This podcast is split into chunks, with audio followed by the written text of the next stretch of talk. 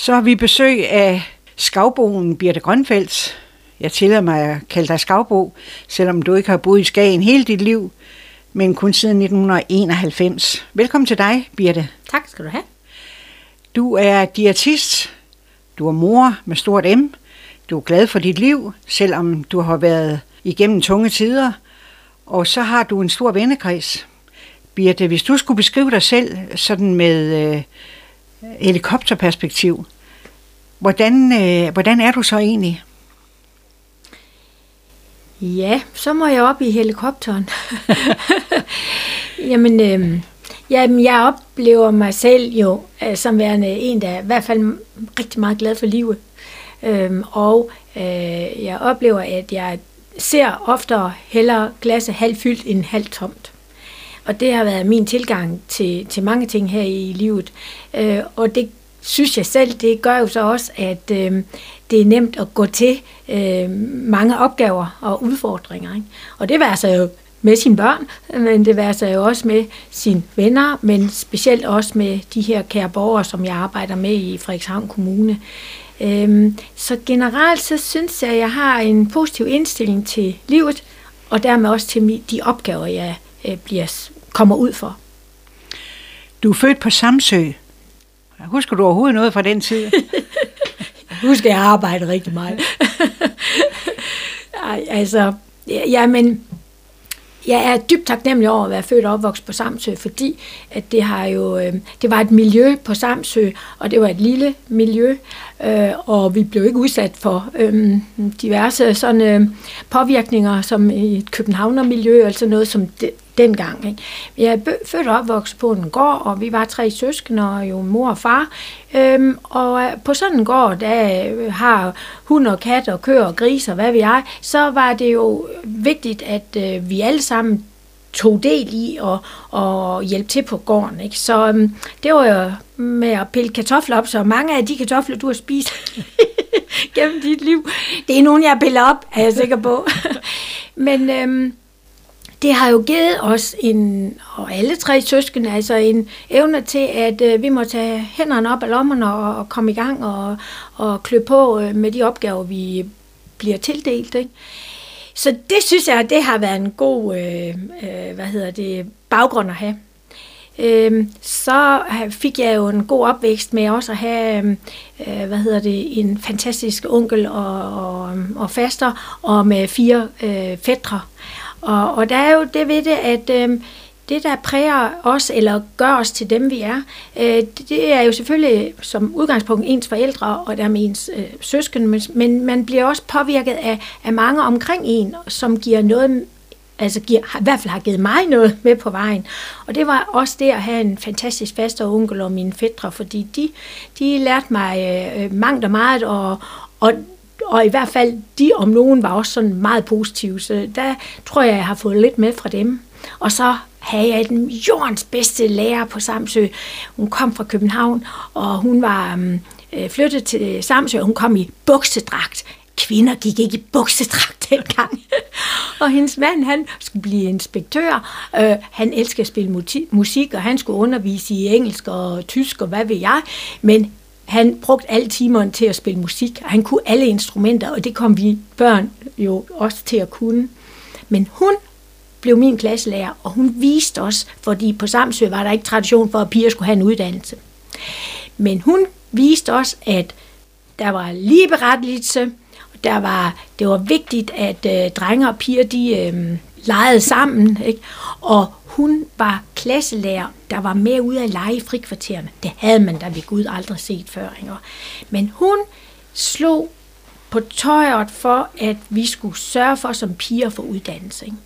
Så, så havde jeg ikke haft mine forældre, havde jeg ikke haft min faste onkel, havde jeg ikke haft den her skolelærer, så var jeg måske en anden person i dag. Så de har virkelig sat nogle præg. Så jeg er dybt taknemmelig for at være født og opvokset i sådan et lille samfund der. Hvordan var dine forældre? Mine forældre, de var arbejdsomme. Øhm, og, og, øh, og det var et lille landbrug, og de havde ikke meget slået til Søren med. Øhm, øh, og vi havde kun en hest til at starte med. øh, og vi havde ikke toilet og hvad ved jeg. Men øh, øh, der skulle øh, bestilles noget, og der skulle, øh, vi, vi tjente penge på mange ting, for vi havde 300 kyllinger, så skulle der sælges kyllinger, der skulle sælges æg, ikke? der skulle sælges gris, øh, der skulle sælges mælk, øh, der skulle øh, øh, hakkes ror og sælges kartofler. Altså man, man havde sådan ligesom en indtjening på mange, mange forskellige områder for at få tingene til at løbe ind rundt. Ikke? Og de var, de pev ikke de stod tidligt op, og de gik sent i seng, og de, de øh, måtte tage tørnen. Øh, så, så de var meget arbejdsomme, ikke også? Men de øh, øvede sig jo også i at gøre, at, øh, at vi, vi som børn, altså et af, at vi skulle hjælpe til med at arbejde, ikke også? Men de øvede sig også i, at vi havde det jo så godt som overhovedet muligt. Vi kom ikke på mange ferier, øh, men, men så kunne man øh, øh, søndag aften tage en madkurv og ud og køre ud øh, til stranden, og så sidde og lege og være på ferie og spise madpakke derude. Altså de prøvede at putte det ind i, sådan at vi også havde nogle frikvarterer og at være familie sammen. Ikke? Så det var et godt sted at være barn? Ja, det var et godt sted at være barn, ja. Hvor kom du i skole? Det gjorde jeg så øh, tre kilometer fra, hvor vi boede op i en skole, øh, op i en by, der hed Kolby. Og der var, det var Kolby skole, det var sådan en folkeskole, en mindre skole, der var kun en 117 elever eller sådan noget fordelt øh, på, øh, fra 1. klasse til 7. klasse. Og når man så skulle øh, videre, altså dengang var jo realskolen eller 10. klasse, og, og der blev man Altså, øh, for der var faktisk ret mange små skoler på Samsø i, i mindre byer, og så når man skulle, øh, når man skulle, hvad hedder det, videre om man skulle i 8., 9., 10. eller 1., 2., 3. real, så blev alle elever samlet i byen, som er den største by på Samsø, Tranbjerg skole. Du har før nævnt din faste onkel, og de gav dig et positivt livssyn. Ja. Har de noget helt specielt, de gav med dig? Ja. De gav med mig, at, øh, at uanset hvornår man mødte op hos dem, så var man altid velkommen. Døren stod altid åben, og så er der øh, i forvejen 12 til bords, så var der altid plads til fire ekstra.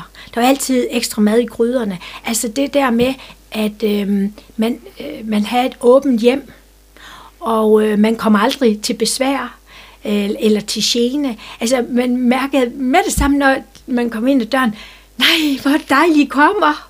Øh, altså selv de havde nok at lave. Ikke? Øh, man følte sig altid velkommen. Ikke? Man, de, så de havde sådan en åbenhed, øh, og det, det har jeg øvet, til forskel måske lidt fra mine forældre, de havde ikke helt sådan det samme tilgang til det. Øh, men det lærte jeg så fra dem. Hvordan gik du i skole? Jeg gik i skole øh, til at med øh, 3. real, så det var jo så i 10 år. Kunne du gøre det på, på Samsø? Ja, det kunne vi på Samsø. Og øh, hvis så man ville videre, altså hvis man ville på gymnasiet eller, eller på det, der hedder HF, ikke, og så skulle man jo væk fra øen. Og på daværende tidspunkt øh, på Samsø, der var man tilknyttet øh, Viborg Katedralskole, fordi det også var en kostskole.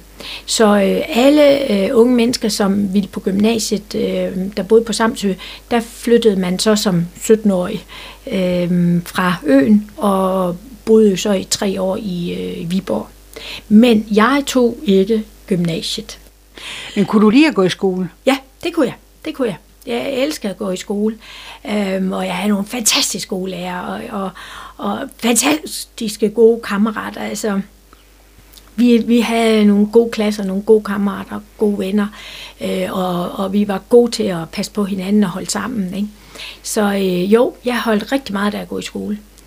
Øh, men jeg var bare modnet mig frem til der, nu øh, skulle jeg ikke i skole længere, og min matematiklærer, jeg husker så tydeligt op i realskolen, der kom, han gik altid i træsko, og jeg elskede matematik, og jeg er jo god til det, hvis jeg skal sige det selv.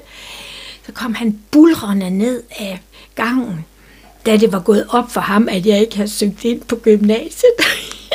så kom han, og så skældte han mig ud, hvad jeg bildte mig ind, for jeg havde valgt at ville et år i huset i Aarhus og alle mine øh, kammerater øh, i, i øh, skolen der, de skulle på gymnasiet, eller i hvert fald mange af dem skulle.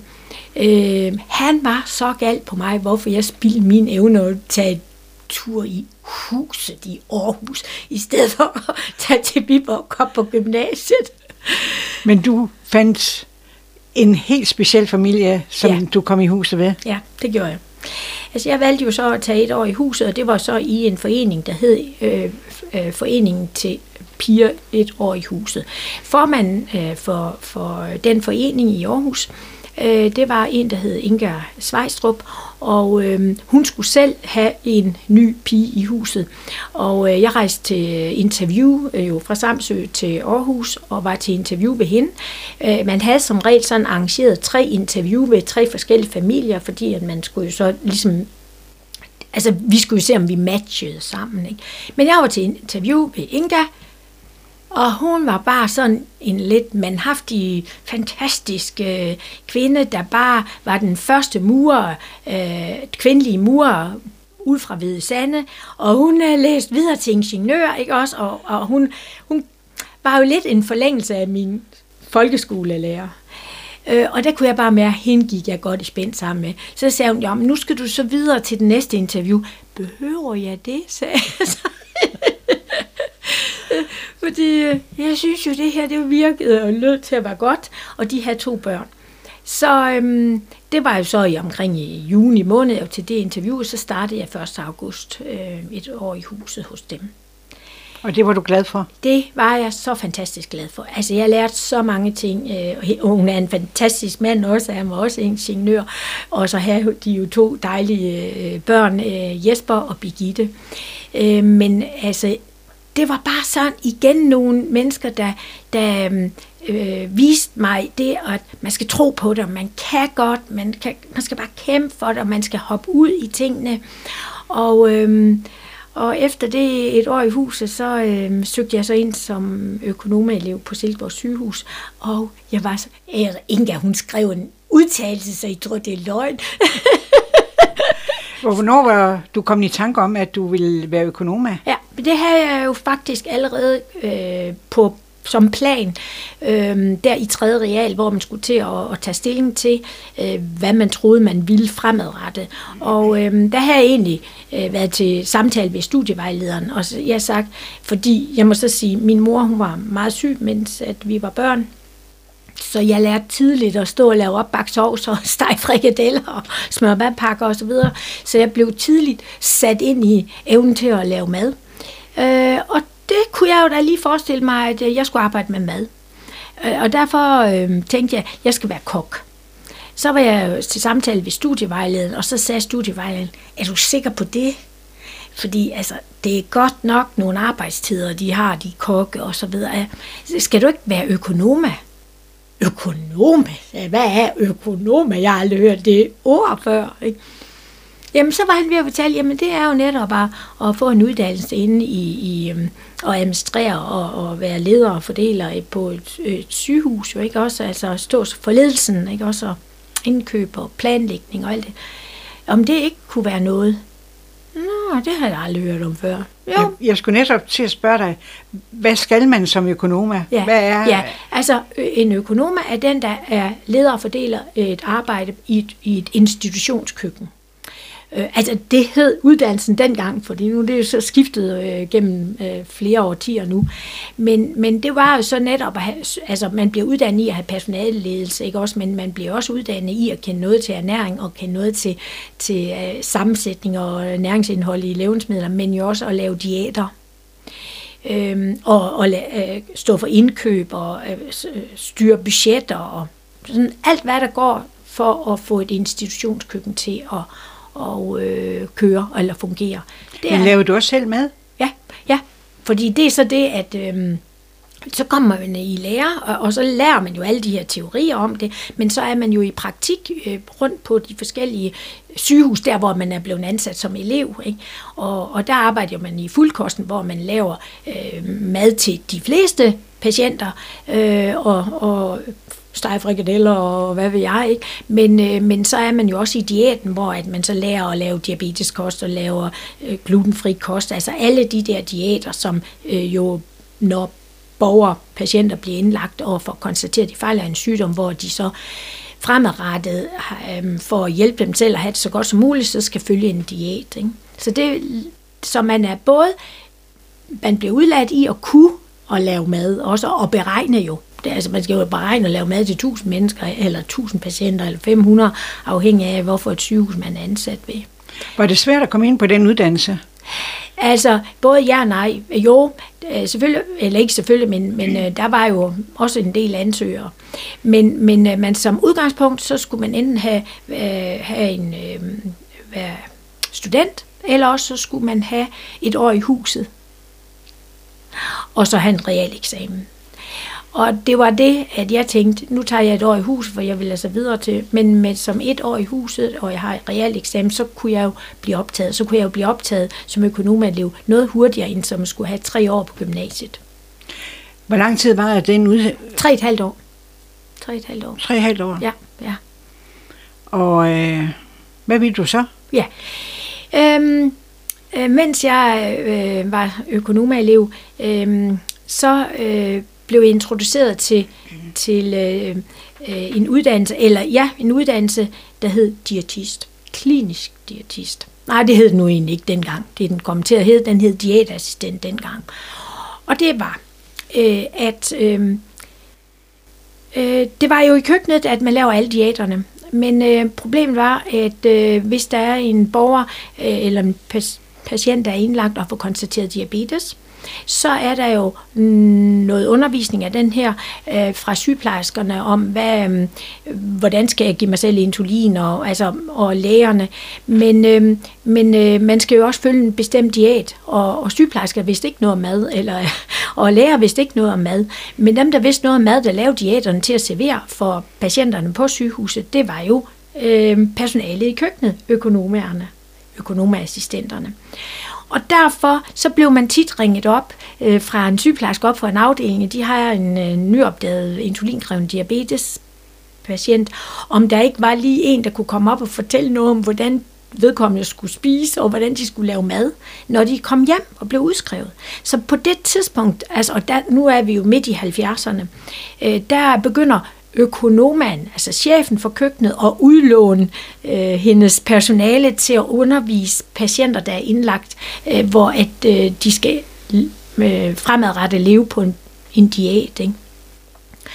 Men øh, når man så er uddannet økonomer, så har man ikke noget psykologi, og man har ikke noget pædagogikundervisning, og man har måske heller ikke så meget øh, hvad hedder det, kemi og biokemi og, og øh, sygdomslære og så videre. Noget har man, men jo ikke så meget. Og, og derfor så kommer man jo tit til kort, altså også, hvordan skal man formidle, hvordan du fremadrettet steger den frikadelle, eller formidler, at øh, nu skal du ikke spise to kilo slik længere, men du, man skal ligesom for dem forklare så, at der er nogle andre ting, der er godt at spise. Ikke? Også, der er jo meget psykologi og pædagogik i sådan nogle ting. Og derfor begyndte man så at øhm, var der mange, der gik sammen og, og satte sig ned og lave en uddannelse til diætist, hvor man havde alle de her fag indover. Øh, og den uddannelse, den startede sådan, øh, hvor den ikke var autoriseret, den startede der midt i 70'erne. Og, og det var en overbygning, ligesom nu sygeplejersker kunne tage på sygeplejerhøjskolen og tage sådan en overbygning, et års overbygning. Ikke? Og dengang så var det sådan et års overbygning på økonomeruddannelsen. Og da jeg var elev, kom der så for første gang en diætist på Silkeborg sygehus. Og der begyndte jeg jo at høre noget om, hvad det vil sige at være diætist. Og så fik man jo endnu mere indblik i, at når diætisten kom ned til mig i diætkøkkenet og sagde, ved du hvad, jeg har en pige, øh, hun er, har, har det rigtig skidt og dårligt, og, og vi skal gerne have lavet noget risalemang. Eller, altså, altså man fik jo en helt anden indlevelse i, her skal vi stå på hovedet for at gøre det bedste på madsiden, for at den, det her barn kan blive rask eller komme, og, ja, og dermed komme hjem igen. Ikke? Så jeg tænkte, nej, det må være spændende at, at være der som mellemled, og være der og vejlede, et, nu er det et barn og forældre, altså sådan, at de ser, øh, at livet godt kan fortsat leves, øh, selv man har nødvendighed af at følge en bestemt diæt. Ikke? Og der besluttede jeg mig for, at jeg ville læse videre til diætist. Var det så svært at komme ind på den uddannelse? Ja, det var det så. Det jeg så skal lige sige, for der kommer jeg jo så til kort. Øhm, der skulle jeg have haft gymnasieuddannelsen. for der manglede jeg så lige øhm, matematik på tilvalg, og jeg manglede fysik, og jeg manglede kemi, og jeg manglede engelsk. Ikke? Så øhm, det måtte jeg så til at begynde at tage på, på aftenskole, altså på HF-niveau. Øh, ikke? Men det er jo det, så det gode ved det her i Danmark, det er, at man kan bygge, man kan forbedre sig ved at bygge nogle ting på. Ikke? Øhm, så det jeg egentlig gjorde, det var, at jeg øhm, rejste til England, fordi øhm, der havde jeg hørt fra en diætist, at man kan gå, at man kunne arbejde på et stort hospital i England, St. Thomas Hospital. Og øhm, der fik jeg et job som øh, økonomer i diætkøkkenet, og så fulgte jeg i sådan min fridag, så fulgte jeg diætisterne for at få kendskab til diætistarbejde. Og der var jeg over i sådan øh, lige knap halvandet år, øh, og der tog jeg så engelsk på øh, A-niveau, mens jeg var i England, og i mellemtiden havde jeg taget, øh, øh mens jeg uddannede mig til økonoma, der tog jeg på aftenskole kemi og fysik på, på aftenskole. Ikke? Og så nåede jeg lige at komme hjem, og så læste jeg lige matematikken. og det jeg så lige skal sige, om det var svært. På daværende tidspunkt blev der kun optaget 12 om året. I hele landet. Det var det eneste sted, man kunne læse til diætist, det var i Aarhus. Øhm, og der blev kun optaget 12 om året. Så jo, det var som at... Men jeg var heldig, at jeg blev optaget. Birte, øh, hvornår mødte du italieneren? Ja ja, mens jeg arbejdede i England, der, øh, jeg arbejdede i et køkkenet. Der var en, der, eller, øh, og så var der det store hovedkøkken, ikke? Også vi lavede jo mad til 2.000 øh, patienter, ikke? Øhm, og så både, øh, så stillede hospitalet øh, sådan et nedlagt hospital til rådighed til værelser, som meget, mange af os, der var ansat øh, på St. Thomas Hospital, vi, vi kunne bo på det andet hospital, der var nedlagt.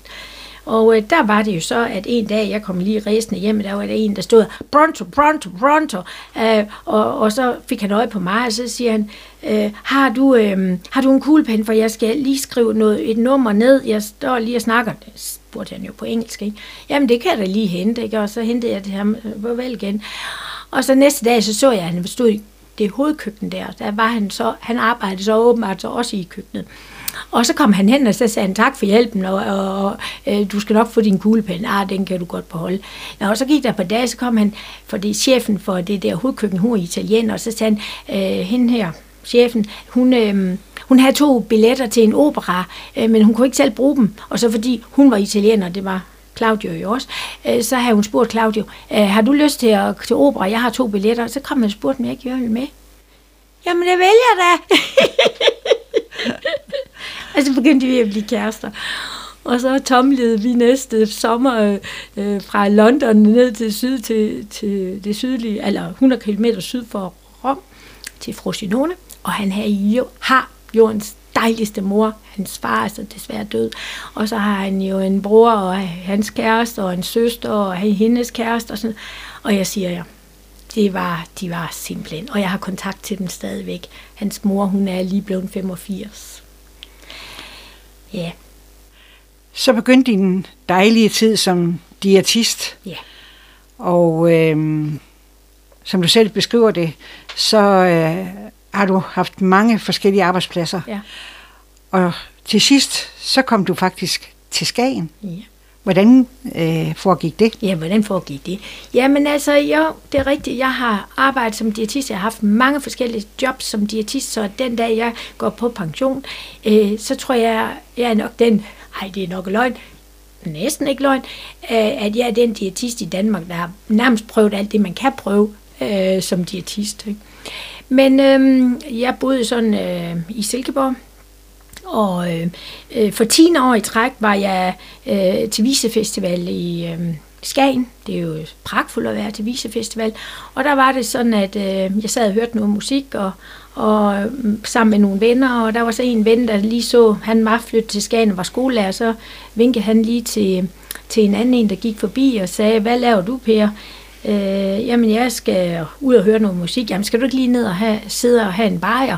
Øh, nej, jeg skal virkelig, jo, sæt dig nu lige og få en bajer. Jamen, hvor skal jeg sætte mig? Så sagde Thomas til ham her, kære Per, øh, du kan sætte dig oven på hende der. Og det var så mig, og der blev han så siddende. Ja, og vi ynder at sige, at øh, vi mødte hinanden den 28. juni, og vi blev gift den 6. juli året efter. Hvad som italieneren? Ja, altså det, det skal jeg så sige, at øh, Claudio der, da jeg flyttede hjem jo øh, i 81, øh, der øh, flyttede Claudio med til Danmark. Øhm, og, øhm, og så begyndte han at lære, lære dansk, og han fik noget arbejde, for noget skulle man jo øh, tjene nogle penge på. Og så begyndte han at læse, og så blev, læste han faktisk til bygningsingeniør.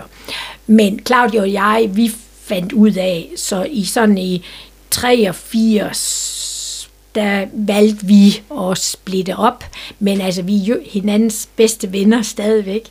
Øhm, og han han var med til Pers og mit bryllup, øh, og, og vi var med til hans bryllup, øh, og nu bor han i øh, København, og han har to drenge, ikke? og det har jeg jo så også. Ikke? Øh, så vi er i hinandens bedste venner, og ses og ringer sammen, og besøger hans familie stadigvæk, ikke også? Men øh, vi fandt bare ud af, at vi, vi, vi gik sådan lidt hver sine veje. Ja. Men hvem var den Per, som ja.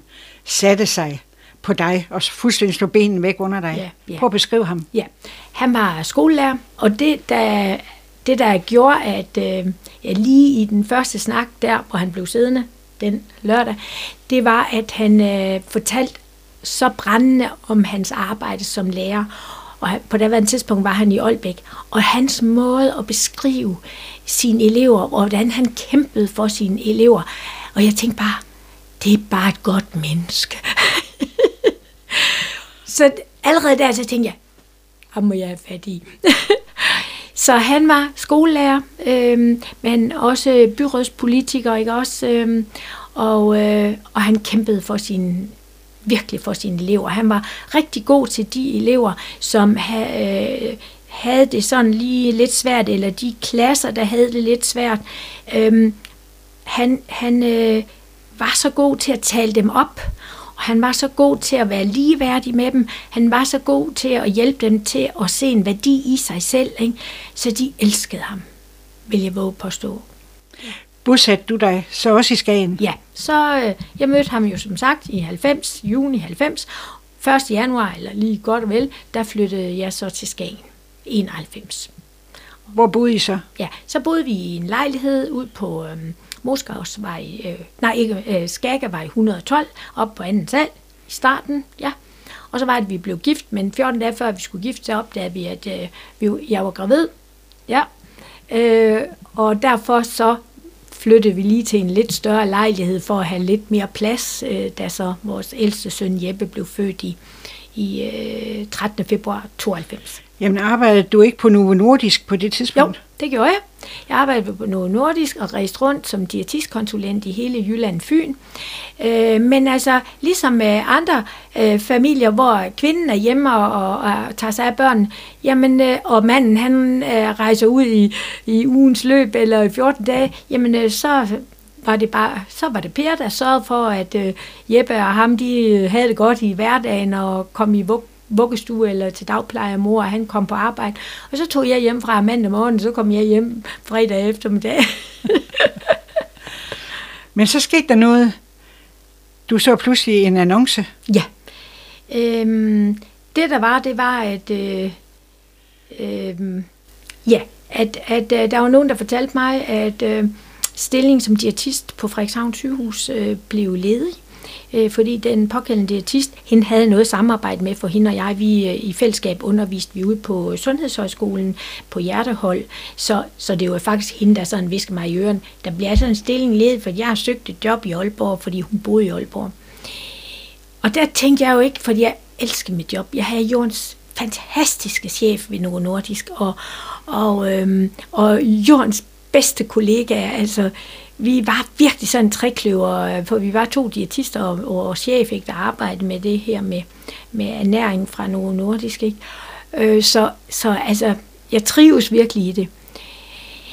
Men, men så, altså det vi selvfølgelig også, dengang var det, hang jobbene som diætist ikke på træerne. Øhm, og, og Per og jeg og Jeppe, vi trives med det, og at jeg kørte hjemmefra og så videre, men man vidste jo aldrig, ville det på et tidspunkt blive sådan, at øh, vi synes, det var lidt for hårdt. Og så øh, måtte vi sætte os ned sådan og, og snakke fordele og ulemper, fordele og ulemper, hvis vi gjorde det ene, eller hvis vi gjorde det andet. Altså man kan sige, vi, vi kunne sagtens have kørt videre nogle år endnu på den måde med at arbejde ved Novo Nordisk. Men den dag, vi måske så ikke synes, det helt hang sammen for os, ville der så være et job. Så, så blev vi enige om, jeg prøver at søge stillingen. Og øh, ja, jeg søgte stillingen, så kom vi sørme til interview. og så ringede Ingeborg Tusk og sørme og sagde, at øh, ja, de ville gerne tilbyde mig jobbet. Og det sagde jeg ja tak til. Og hvad år var det så? Ja, det var jo så i, øh, det var i, øh, hvad hedder det, 93, 1. maj 93, at de blev ansat som diætist ved Frederikshavn. Skagen sygehus hed det jo så dengang. Hvordan oplevede du Frederikshavn sygehus? Jeg oplevede det som et fantastisk arbejdssted. Øhm, som diætist og ene diætist, så skulle man jo have alle afdelinger. Og dengang var der jo også en børneafdeling. Jeg har så, skal sige, så også arbejdet på børneafdelingen på Odense sygehus og i Herning Central sygehus. Ikke? Øh, så jeg holdt rigtig meget af at arbejde med børn, og på daværende tidspunkt var der jo stadigvæk børneafdelingen på Frederikshavn sygehus. Ikke? Men jeg havde jo også alle de kirurgiske og medicinske afdelinger, gynækologiske og obstetriske afdelinger. Men der var bare en holdånd og en arbejdsånd og en disciplin. Øh, det var, det var fantastisk arbejde der. Og øh, jeg oplevede, at man lynhurtigt blev taget rigtig godt imod. Nu må jeg så også sige, at det var min nok min forgænger, gænger, uh, Ulla Hvide Damtoft, der jo har lagt kimen til, at uh, folk vidste på sygehus, hvad en diætist skulle bruges til. Ikke? Øhm, men men øhm, det, det, var, det var, det var fantastisk. Det var... Men du var også diætist på det daværende Skagenshus? Ja, ja. Altså fordi det hang jo sammen. Altså det var jo under en ledelse. Øh, så, så jeg havde jo fire dage på sygehuset i Frederikshavn, og så havde jeg en dag om ugen på sygehuset i Skagen. Hvordan så din øh, arbejdsdag sådan typisk ud? Jamen, øh, den så jo ud, at jeg mødte ind klokken syv. Øh, og så var det jo, at, øh, at, øh, hvad hedder det, at jeg jo har afhængig af, så ringe afdelingerne, hvis de havde nogle akutte øh, eller patienter. Øhm, og ellers var det jo ambulatoriet, øh, børneambulatoriet, det medicinske ambulatoriet, man jo servicerede, ikke også med de øh, nye borgere, der, eller undskyld, jeg siger borgere, men det er jo fordi, nu arbejder man i kommunen, så siger man borgere, ikke? Men de patienter, som jo var øhm, i, i ambulatoriet, man fik henvisninger på, ikke? Øhm, så, og, og det, der så også skal siges, det var, at på daværende tidspunkt i Frederikshavns Gagen sygehus, der øhm, var der også mulighed for de praktiserende læger at sende henvisninger, hvis de har en nyopdaget diabetiker, som skulle gå i egen praksis, øh, så kunne de godt sende henvisning, fordi praksislægerne havde jo ingen diætister til at undervise deres patienter i øh, diabeteskost eksempelvis, men var der også andre øh, folk med forhøjet kolesterol og så videre, så øh, måtte de godt sende henvisninger til øh, diætisten og bruge diætisten på sygehuset. Så vi fik mange henvisninger fra de praktiserende læger også. Så det var sådan en, en, øh, jo en kombination af, af at skulle nå de indlagte patienter, patienter i ambulatoriet, og så også øh, tage kontakt til de henvisninger, som praktiserende leder har sendt, og få lavet aftaler og til tider med, med borgere udefra. Så dagen der var fuld besat. var det så ønskestillingen? Ja, det var det. Det var fantastisk. Det var, altså det var, øh, jeg var så, jamen jeg har været glad for alle de stillinger, alle de jobs, jeg har haft, ikke? Men, øh, men, men man kunne jo godt mærke, at dagligdagen blev lidt mere rolig, øh, når, eller for hele vores familie, vores tre, at når at, øh, vi begge to var hjemme hver dag. Ja. Vi har Birte Grønfeldt i studiet, og Birte, du har jo også en øh, humoristisk side øh, som optræder. Du har været med i flere forskellige revyer igennem din, mm. dit arbejdsliv, og da du så kom til Frederikshavn, der blev der også mulighed for at deltage i revy. Yeah. Og det gjorde du så? Ja, yeah, ja. Yeah. Jeg var så heldig, at jeg mødte en, der hed Gitte Schmidt. men, ja, men det var jo fantastisk at, at få kendskab til, fordi jeg har spillet i andre personalrevyer på nogle af de andre arbejdspladser, men jeg har også spillet til nogle revyer på Samsø i min ungdom, men, men øh, det at mødes med, med så mange tværfaglige kollegaer øh, under en humoristisk form, ikke? det gør altså, at man jo øh, får et andet, helt andet sammenhold og, og ser hinanden øh, og, og spare med hinanden på en anden måde, når man også har den der humor sammen, og, eller har haft den der fælles oplevelse og, og, og lave en revy. Så når man møder hinanden på gangen, eller når man lige øh, skulle have fat i en øh, sygeplejerske på den den afdeling, så, så er tilgang, for man har en kendskab til hinanden på en helt anden måde. Øhm, og så, så på den måde, så synes jeg, at man, man øhm, får... Øhm, nej, man, man har en kendskab til hinanden, hvor at øh, man kender hinandens faglighed, men man kender også sådan lidt hinandens personlighed. Og, og det som samtidig, når man gør det, så, så arbejder man endnu bedre sammen. Man, får, øh, man har en kreditværdighed hos hinanden, synes jeg. Og hvordan tog sygehuset imod revyerne? Jeg tror, jeg tror, de synes, der var i hvert fald så udsolgt billetter, og, og, og det er i hvert fald det, jeg oplever, at alt personale, de glæder sig til øh, de revyer. Vi har dem jo ikke hvert år. Jeg tror, det var hver andet år eller sådan noget. Men, men altså, jeg synes jo, alt personale gik og snakkede om de revyer. Øh, men det var også ambitiøst. Ja, Ja, ja, det var det. Altså, der var ikke overladt noget tilfældigheder. Vi havde jo en professionel instruktør, og, og vi skulle stå ret, og vi skulle gøre, hvad hun sagde. på den gode måde. Ikke? Men det var jo også det, der gjorde så, at der kom kvalitet i de revyer, jo ikke også, når at, at øhm, man stod på tær. Ja. Og ja. nogle fantastiske tekster, der blev skrevet. Og, ja. og Jenny Larsen var instruktør. Ja, ja. Hvor mange år deltog du i revyen? Ja. Kan du huske det? Øh, jeg var jo ikke med lige fra starten, øh, men jeg blev ansat jeg, jeg, jeg tror øhm, fra 96 og øhm, øh, til 2008, tror jeg. Fordi jeg kan huske, øh, her en af drengene, den yngste, han var med nede, når vi øvede. Og, og det var, altså han var jo født i 96, så han nok været for... Men jeg tror måske, jeg har været før der, men omkring 96. Og jeg kan huske, at øh, jeg fik en tekst, og der tror, jeg, vi, det var i det var i 2007, at øh, vi havde en revy, og der fik jeg en tekst, og det var en tekst omkring lommebogen. Og det var en personaler, der synes, at hvis der var øh, vigtigt, at hele tiden der var noget i lommebogen, og lommebogen og lommebogen, øhm, og man hele tiden gjorde noget, man hele tiden stod til rådighed, man hele tiden, øhm, det var sådan, man skulle opføre sig. Og så døde hun en dag. Og så kom hun ikke ind ved Sankt Peter, fordi at øh, hendes lommebog den var for fuld. Øh, det, der var vigtigst, det var, at lommebogen den faktisk var tom. Så var hun kommet ind til Sankt Peter. Og det gjorde noget ved mig. Jeg tænkte, nu må jeg til at sætte tempoet lidt ned. og der tog jeg overlov i 2008. Det er derfor, jeg så kan huske, i hvert fald til og med 2007 var jeg med. Husker du bedst fra den tid, du var ansat på Frederikshavn sygehus? Var der nogle specielle episoder eller specielle ting? Ja. Ja. Jeg oplever, at folk de, øh, gav mig nogle opgaver, og nogle gange så tænkte man, og specielt jo, altså, ja, nu, jeg, jeg kan lige så godt sige, Ingeborg Tusgaard, hun gav mig nogle opgaver, og jeg tænkte, ah, men hun, hun igen, hun troede på mig, og hun, når hun gav mig en opgave, så troede hun, den løste jeg da. Og det at få tildelt en opgave, fordi der er en anden person, der tror, at den, den kan man løse, ikke?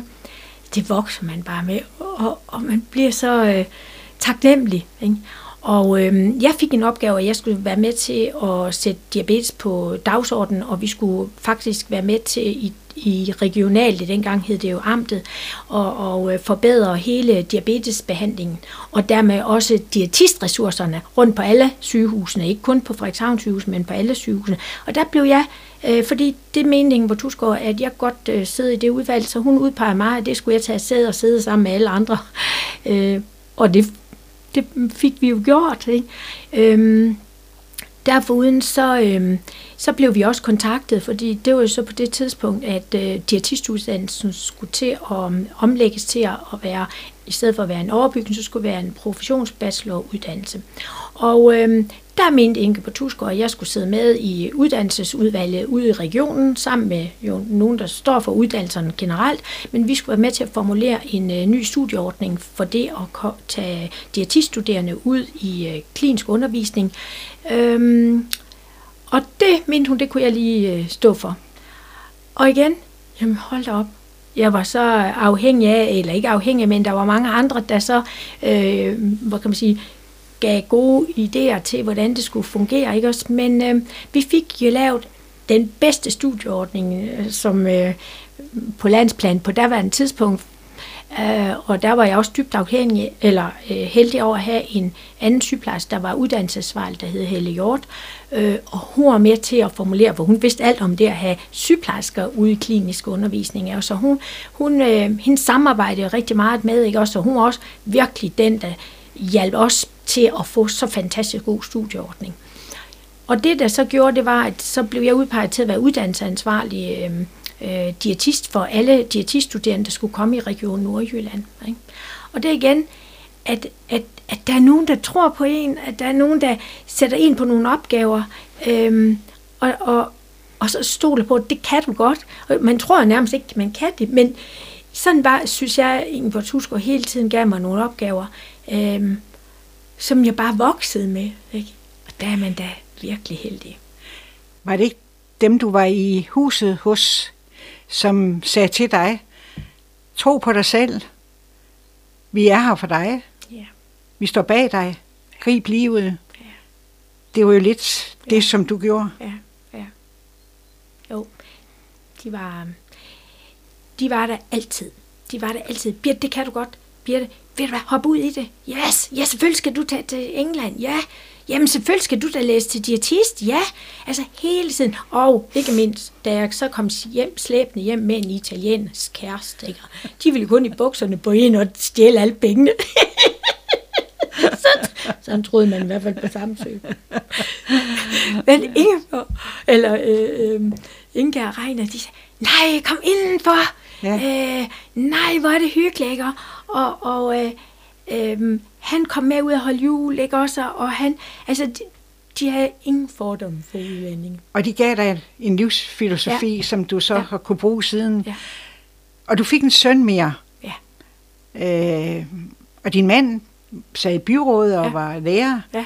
Ja. Øh, hvordan kunne det forenes med, at du havde en karriere? Ja, jamen øh, det kunne forenes, fordi jeg havde en fantastiske svigerforældre. Jeg havde dit og Valle, eller vi havde dit og Valle, og, og de var jo pensionister, og de var omkring midt i 70'erne, 80. Men altså, min kære svigermor, ikke, og hun, hun cyklede op i børnehaven, da hun var 75-80 år, og havde den yngste på, på, på i, i, øh, hvad hedder det, barnestolen, ikke også? Altså, mine drenge, de er nærmest øh, ligget på sofa hen ved deres farmor og farfar hele deres liv. Eller de boede så heller ikke så langt fra skolen, så lige snart de havde fri, så kunne de bare gå hjem til dit og Valle. De kaldte dem dit og Valle, og det ved jeg ikke, hvorfor at man havde tradition for, at man ikke kaldte dem mormor og morfar eller, eller farmor og farfar. Det gjorde man ikke hos dem. Men dit og Valle, de var årsag til, at øh, Per kunne komme hjem, når han kom hjem, og jeg kunne komme hjem, når, fordi der var styr på børnene, og de havde fået alle de vafler, de skulle have, og de, alle de glas af saftevand. Ja. Bliver det så på et tidspunkt, så bliver din mand syg? Ja. Øh, han får konstateret øhm, øh, tyktarmskræft øh, i øh, øh, omkring øh, sådan lige begyndelsen af januar 2003. Øh, og desværre så var der øhm, øh, spredning til lever og lunger. Men øh, han bliver indlagt, og han øh, bliver opereret og, og øh, får en stomi. Øh, og kommer i gang med, og det er så det forår der i 2003, og får en, øh, øh, kommer i gang med kemobehandling, øh, og, og øh, man kunne ikke gøre ham rask. Altså, men man kunne måske minimere det, der var på lungerne og på leveren. Hvor gammel var han på det tidspunkt? Ja, der var han jo så 47 år. Ja. Øhm, øh, og han er igennem nogle behandlinger, og, og det minimeres lidt, og vi klapper i hænderne hver gang, at, at der var så nogle gode tegn fra scanningerne. Øhm, men, øh, men så er der jo noget kemo, så virker det ikke længere, og så prøver man med noget andet, ikke? Øh, men i efteråret, i efteråret øh, 2004, fordi det her det bliver jo konstateret i begyndelsen af 2003, men i efteråret 2004, da øh, havde man ikke mere tilbud af behandlinger. Øhm, han havde været rigtig god til i efteråret øh, 2003 at, at ligesom møde op på skolen. Han var, han var igen den jordens bedste lærer, men han var så også blevet bibliotekar i mellemtiden, og, og, og, og der mødte han ind, altså bare sådan, han var sygemeldt, men bare det at komme op og få nogle øh, normalstunder, og gøre det, man er god til, og ikke hele tiden være i noget sygdom. Øh, så han begyndte at møde ind der i efteråret efter sommerferien, og var op på skolen, og dermed hente den energi, man kan fra det. Og det gjorde han også i foråret øh, 2004, der var han også på skolen, og i og for sig så lod han sig raskmelde, fordi der var lige en klasse, som inspektøren synes, Per, kan du ikke lige tage den her klasse, fordi den klasse er lidt, lidt op ad bakke, og, og hvis du har dem, så lige pludselig, så har de det godt. Og det sagde han så ja til. Men i efterårsferien 2004, da han skulle møde ind mandag morgen, sagde han, Birte, jeg kan ikke mere.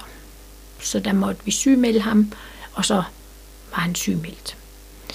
Øhm, og der øhm, får jeg plejeoverlov i slut november. Øhm, og, og, og øh, vi var enige om, at øhm, han skulle være hjemme, og, og øh, hvis det overhovedet kunne lade sig gøre, så, øh, så skulle han også have lov at dø hjemme.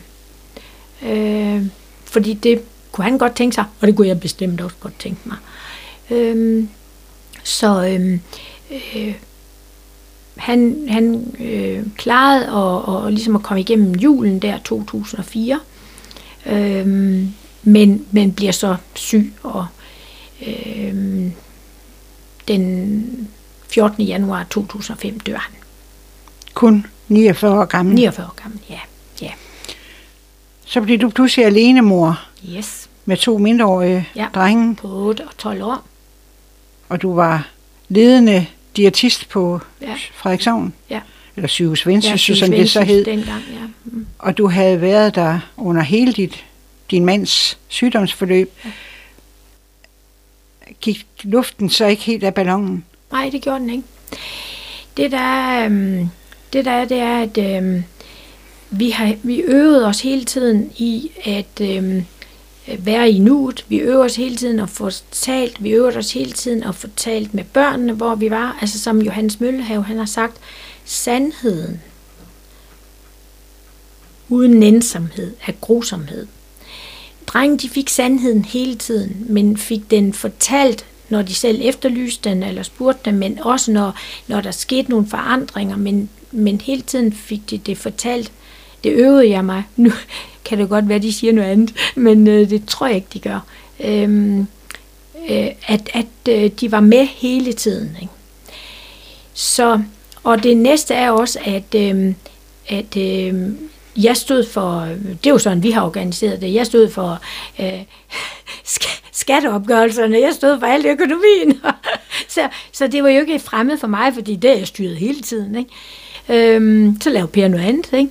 Men så, så derfor, det eneste, der var forandret, øh, og vi kunne blive i huset, jeg havde været nede og undersøgt det hele. Per han ville gerne, at vi fandt ud af, hvordan det så ud, så jeg havde været nede og og få lavet alle opsætninger og være hjemme og præsentere Per, hvis det går sådan, så er det sådan, og hvis det går sådan, så er det sådan. Så altså, han, han havde kunne være tryg ved, at vi skulle nok finde ud af det, og vi skulle nok få det til at fungere, ikke?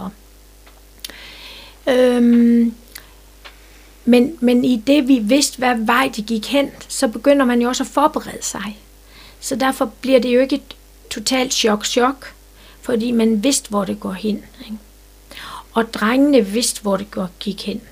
Så at vi har ligesom bearbejdet det, øh, så det ikke som nogen, der tager hjem fra en dag, og så kommer de slet ikke hjem mere. Ikke? Så ja, vi har gjort os så beredte som muligt. Men du tog et års overlov? Ja, men det var så efter revyen 2007, at, Det var forhåbentlig ikke revyens skyld. Nej, nej, nej. Men, men den tekst der, med hende med lommebogen, ikke? At øh, det gav lige lidt anledning til, ja, hvad har vi så travlt for, eller behøver, skal vi have så travlt, eller er det, er det på sin plads, og lige stoppe op. Så, så, øh, så der tænkte jeg lige, nu skal jeg vist lige stoppe op. Og så øh, tænkte jeg, ringede jeg til Ingeborg Tusk, og det var, i, det var så i efterårsferien 2007.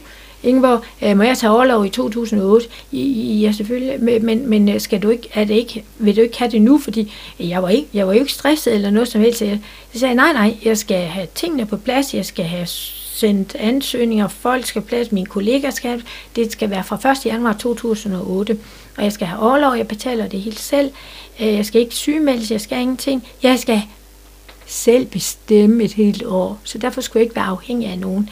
Og øhm, hvor man tænker, kan du godt leve uden løn helt år? Ja, det kan man godt, for det, altså, der, man får en løn, men 50 procent, det er skat. Så det, det er jo bare, at man skal undvære det, det sidste. Og når man ikke skulle køre i bil, og man kunne gå på tilbud, så kan man spare mange penge, så kan man godt få det til at hænge sammen. Og have lidt på bogen. Og så have lidt på bogen, og fik lidt pension efter piger. Ikke? Og så derfor, så tænkte jeg bare, jeg skal selv bestemme et helt år. Jeg skal ikke til nogle samtaler i A-kasser, eller sygdomssamtaler, eller noget som helst. Jeg skal bestemme, så jeg vil bare have ren overlov og selv betale. Og du fik energien tilbage, Simpelthen. og du søgte ind igen som diætist i 2009. Ja. Øh, har du fundet kræfterne under ja, overloven? ja, ja, ja, ja, det må man sige. Det må man sige. Men du blev så også selvstændig. Ja, så Hvorfor hvad- gjorde du det? Jamen, fordi så tænkte jeg, nå, nu har jeg været, øh, nu har jeg været i, øh, altså nu, jeg tænkte, nu er det måske nu, at jeg skal prøve at, at se andre græsgange. Øhm, så derfor øh, fik jeg muligheden for at starte op øh, med øh, Byline og være diætist ved Byline. Og, øh, og det tænkte jeg, nu skal jeg prøve at være selvstændig. Yes. Og øh, det var jeg så, og det var jeg også glad for, og, men jeg var arbejdet over mange timer. Og så tænkte jeg, nu giver vi lige op igen. Øhm, så så jeg, jeg startede i 2000 og juli eller juni af 2009, øh, og så valgte jeg øh, i november, tror jeg, 11, at jeg tænkte, nej, livet er for kort til at, at arbejde fra 5 morgen til 6 aften, og ja, børnene var jo så trods alt store. Øh, den ene gik på gymnasiet, ikke også den anden. Men alligevel skal de, skulle de jo se lidt til deres mor. Så du søgte ind på Frederikshavn Sundhedscenter? Nej, det gjorde jeg så ikke på daværende tidspunkt. Der var det så, at jeg tænkte, nå, jeg lukker ned, og så har jeg ikke noget job. For jeg ville bare, nej, nu skal jeg lige lukke det ned, jeg har ikke noget job. Så meldte jeg bare lige ud, jeg var i en kvindeklub, så siger jeg, øhm, jeg vælger at øh, lukke min klinik, og øh, jeg skal bare have et 37 timers arbejde, og jeg kan alt. Jeg i bare... Øh, jeg, jeg har stået i bagerforretning, øh, så jeg sagde til en, der var, der var bagerforretning, øh, jeg kan godt lide, øh, øh, jeg kan godt sælge kager hen ved dig, og så arbejder jeg også ude i Loop, øh, og så kan de komme ud Og skal arbejde der igen ja, ja, bagefter? ja, ja. Nå, men jeg har arbejdet i hotelbranchen, jeg har arbejdet i købmandsbranchen og bagerforretning, og, og jeg har arbejdet rigtig mange steder, så jeg kan det hele. Og inden jeg gik derfra, der havde jeg et 37 timers job ved på et hotel. På et hotel? Ja, så jeg startede øh, på hotel i Skagen, øh, hvor jeg øh, lavede jo alt forfaldende. Jeg har lavet morgenmad, ikke også, og jeg var i receptionen, og alt forfaldende arbejde. Ja, Kunne du lide det? det kunne jeg rigtig godt lide.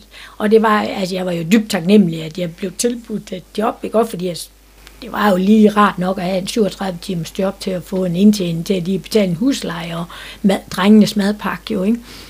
Øhm, så det var jeg jo dybt taknemmelig over, ikke?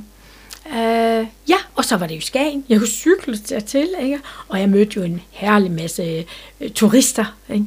og havde nogle rigtig gode kollegaer at arbejde sammen med. Ikke? Men så er det jo så, at der går, øh, fordi det, der startede jeg jo så i, øh, der startede jeg jo i 11, ikke også der i øh, efteråret 11,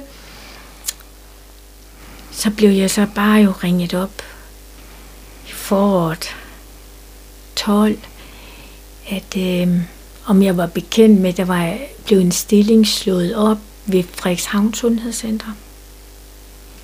Nej, det vidste jeg ikke. Ja, men der er sådan en fuldstændig... Ja, det var nu 30 timer, det er jo ligegyldigt. Øhm, ja, om ikke jeg kunne tænke mig... Om jeg ikke havde overvejet at søge den. Så siger jeg, jeg har et job. Jeg, jeg er glad, at jeg har et job og sådan noget. Nå, jamen, det kunne jeg jo tænke over. Og så begynder man jo at tænke, nej, det er lige alt det, jeg kan også. Ja, så kunne jeg ikke lade være med at søge den. Ja, og så var jeg til samtale. Så fik den stilling. Og der arbejder du stadigvæk? Yes. Øh, Birte, øh, selvom du stadigvæk arbejder i sundhedscenter, det gør du på fuld tid, mm-hmm. så får du også tid til nogle fritidsinteresser. Ja, ja. Og du er jo i en øh, alder, hvor du egentlig godt kan gå på pension. Mm-hmm. Har du aldrig overvejet det? Nej, ikke endnu. Nej, altså, øh, jeg har fritidsinteresse, yes. Men hvis jeg også sådan lige skal runde af, hvorfor jeg synes, det er så fantastisk arbejde i Frederikshavn Kommune og i Frederikshavn Kommunes Sundhedscenter, så er det jo igen, fordi jeg har set, altså vi er jo borgere i det her land, og lige pludselig så er vi også patienter, eller så er vi også tilknyttet en patientforening, eller så er vi også, men øhm, øh, øh, 90 procent af det, det liv, vi lever, der er vi borgere i en kommune.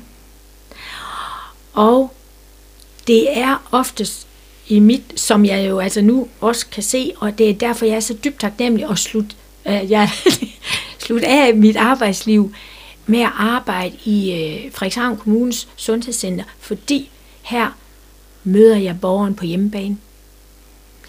Og øh, et er jo, at, at vejlede en borger, der er indlagt, eller det er i en, i en uvandt situation.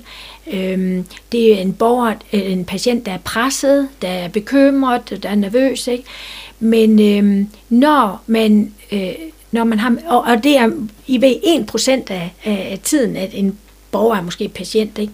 men 90, 95, 98 procent af tiden, der er vi borgere i vores eget hjem. Ikke?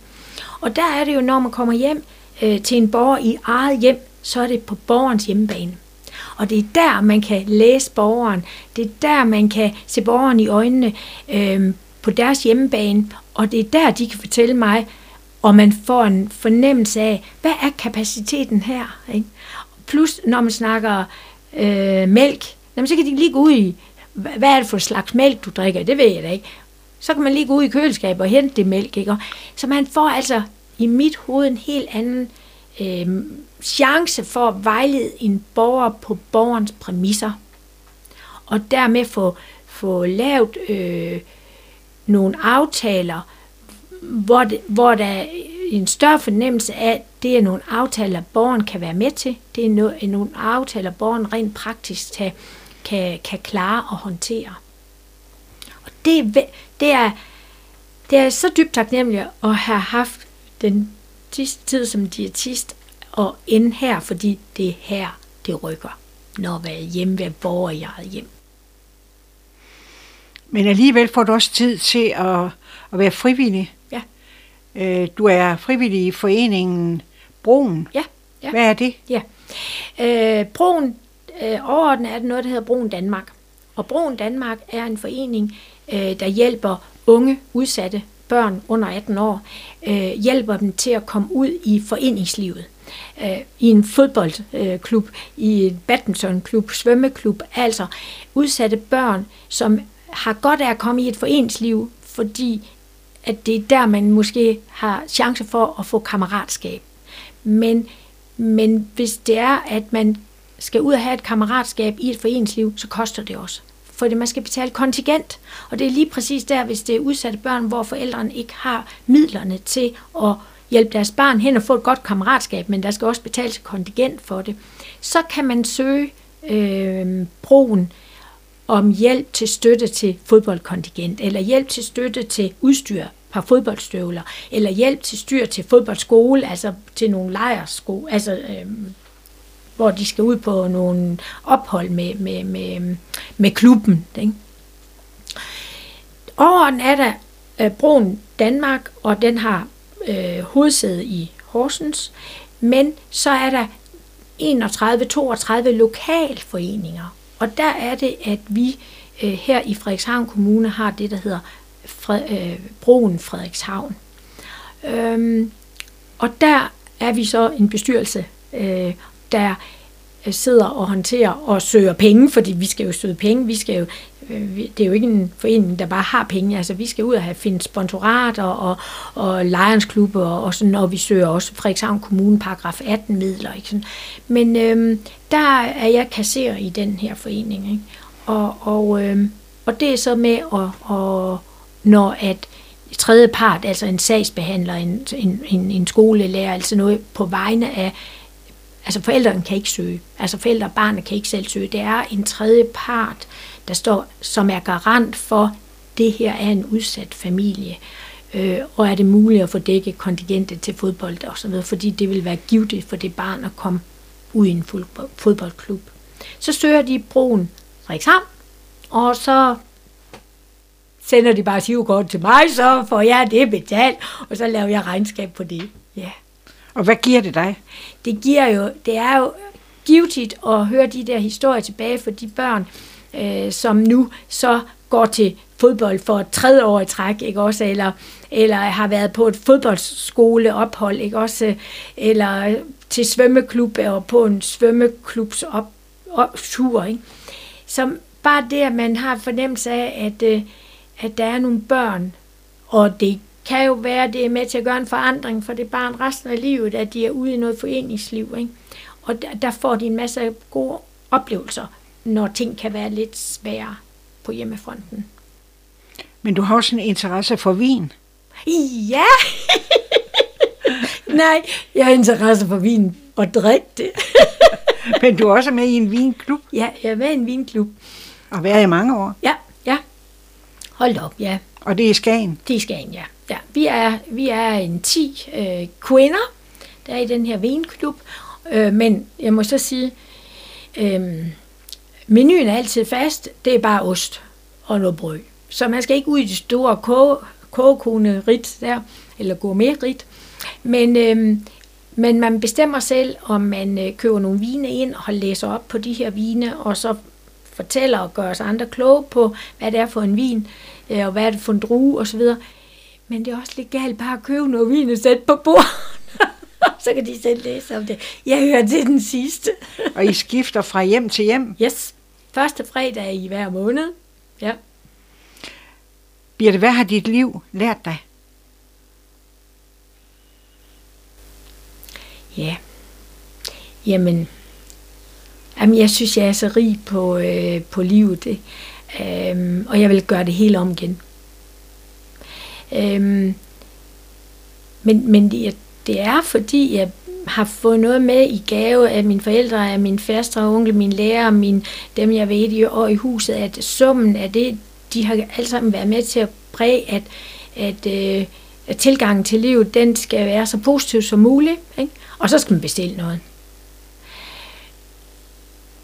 Og når man går til livet på den måde, så selv man kommer øh, ud for mm, jo også sove, sover, og det er jo der jo ingen mennesker, der kan sige sig fri for, så kan man godt bruge sorgen konstruktivt. Hvis man har en, en tilgang til livet, at glasset det er til de fleste tider halvt fyldt. Gav det mening? hvad, hvad drømmer du om, fremtiden skal byde på? Jamen, øhm, ja, altså jeg har jo, øh, jeg tager jo en dag ad gang. Jeg har efterlønsbeviset, ja, men jeg har ikke tænkt mig at bruge det. I hvert fald endnu. Altså så skal det, øh, jeg kan ikke, ja. Men, men øhm, altså så længe jeg synes, jeg får, øhm, øhm jeg bliver høj af at gå på arbejde, ikke også? Øh, Øhm, så skal jeg arbejde. Og så længe jeg rent professionelt og fagligt så også øh, er over det. Fordi det er jo borgeren i sidste ende, der øh, kræver, at, øh, at de forventer og regner med, at de får den mest professionelle hjælp, og hvis man ikke kan give dem det, så er det jo dem, det går ud over. Så jeg skal stadigvæk øh, kigge mig selv i spejlet og synes, jeg kan honorere øh, mit arbejde. Øhm, og så har jeg to jeg har jordens dejligste børn. Men det synes, hver så synes jo bedst om sin gris. Hvor bor de hen i verden? Ja, øh, den ældste han bor i København, og han bor sammen med sin elskelige Julie. Jeg siger, at hun er bare så sød.